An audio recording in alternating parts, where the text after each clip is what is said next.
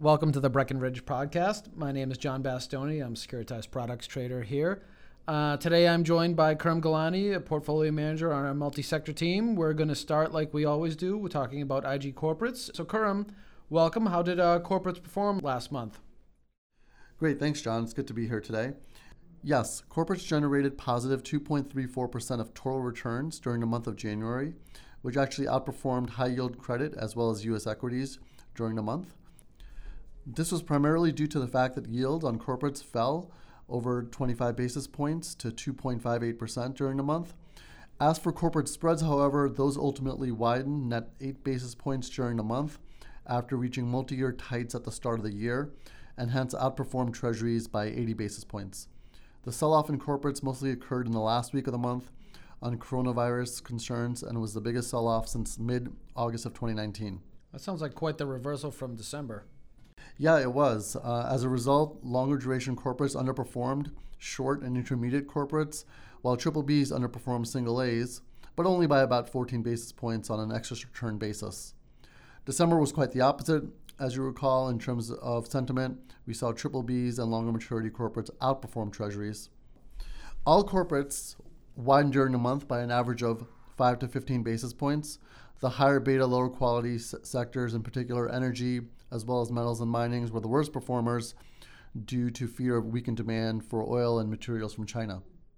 Seems like a continuing theme that we talk about on this podcast quite a bit is issuance and uh, obviously fund flows. How did those shake out last month?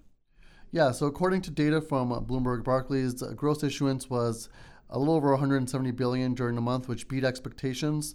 It was actually the second largest January total on record. Notably, over half of this total figure was used for redemptions, which includes refinancing upcoming maturities as well as for calls and tenders. IG fund flows were very strong during the month. They totaled over 24 billion per data from EPFR. The last week of the month alone saw 6 billion in total fund inflows, which was the largest week in terms of inflows in high grade bond funds over the last 5 years, according to JP Morgan.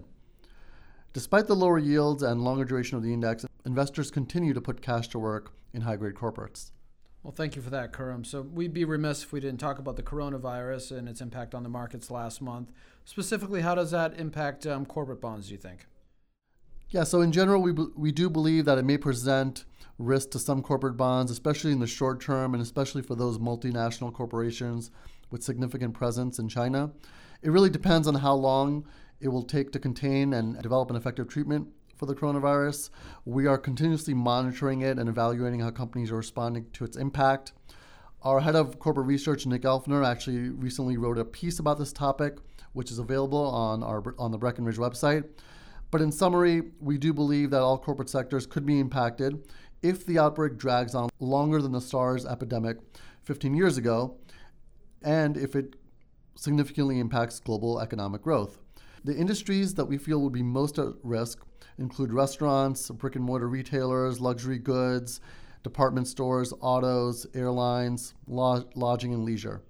Some of these industries tend not to be large sectors within the investment grade bond indices, so that should mitigate the impact from a bondholder perspective. Also, as many know, China is the world's largest oil importer, bringing in an equivalent of 10 million barrels per day. Oil prices have declined due to reduced air travel to and within China and with much of the country's transportation ground to a halt. This could also have an impact on the energy sector due to the weaker demand in China.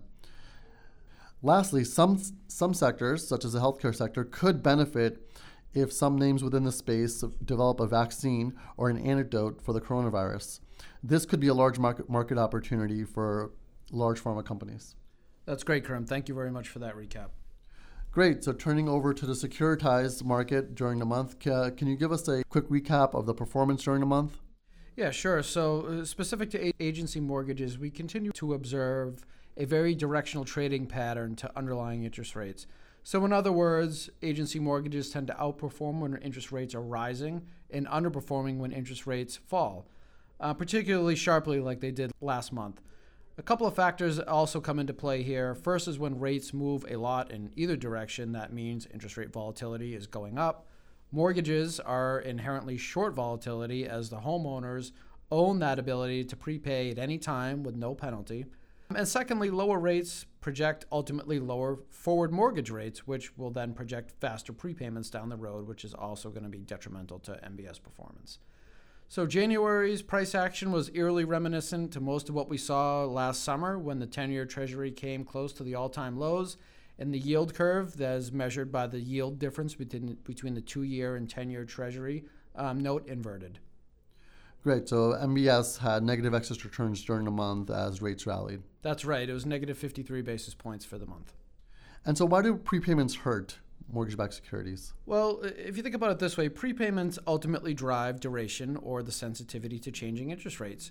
When MBS prepay faster than expected, duration will shorten. Typically, prepayments pick up in a falling rate environment as more and more homeowners refinance their mortgages. Into falling rates, an investor naturally wants to keep as much duration or exposure to interest rates as possible, which is exactly the opposite of what actually happens when you hold an MBS security. The opposite is also true. In a rising rate environment, mortgage backed security duration, MBS durations extend as less and less homeowners prepay their mortgages. In a rising rate environment, an, an investor generically wants to reduce exposure to interest rates. So, this is just another way to simply describe negative convexity. Great, that makes sense.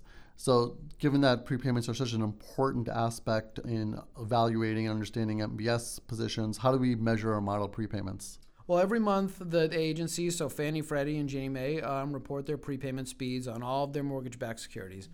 MBS investors like ourselves will use a prepayment model to project future prepayment speeds, and ultimately what that translates into from a yield and spread and, and duration um, or sensitivity to interest rate perspective. Um, we'll also look at things like the Mortgage Bankers Association Refinancing Index, which can act like a leading indicator for future prepayments. Really, all of our analysis of MBS boils down to prepayment management. And in situations like we mentioned earlier, we are trying to identify bonds that are going to keep duration into falling rates and naturally will shed duration into higher rates. So, prepayment and therefore convexity management is one of the hallmarks of separate account managed by Breckinridge. Well, thank you, John, for that great color on, on, the, on the securitized market in the month of January. Thank you, everyone, for joining us this month. We hope you found this informative, and we hope you join us next month.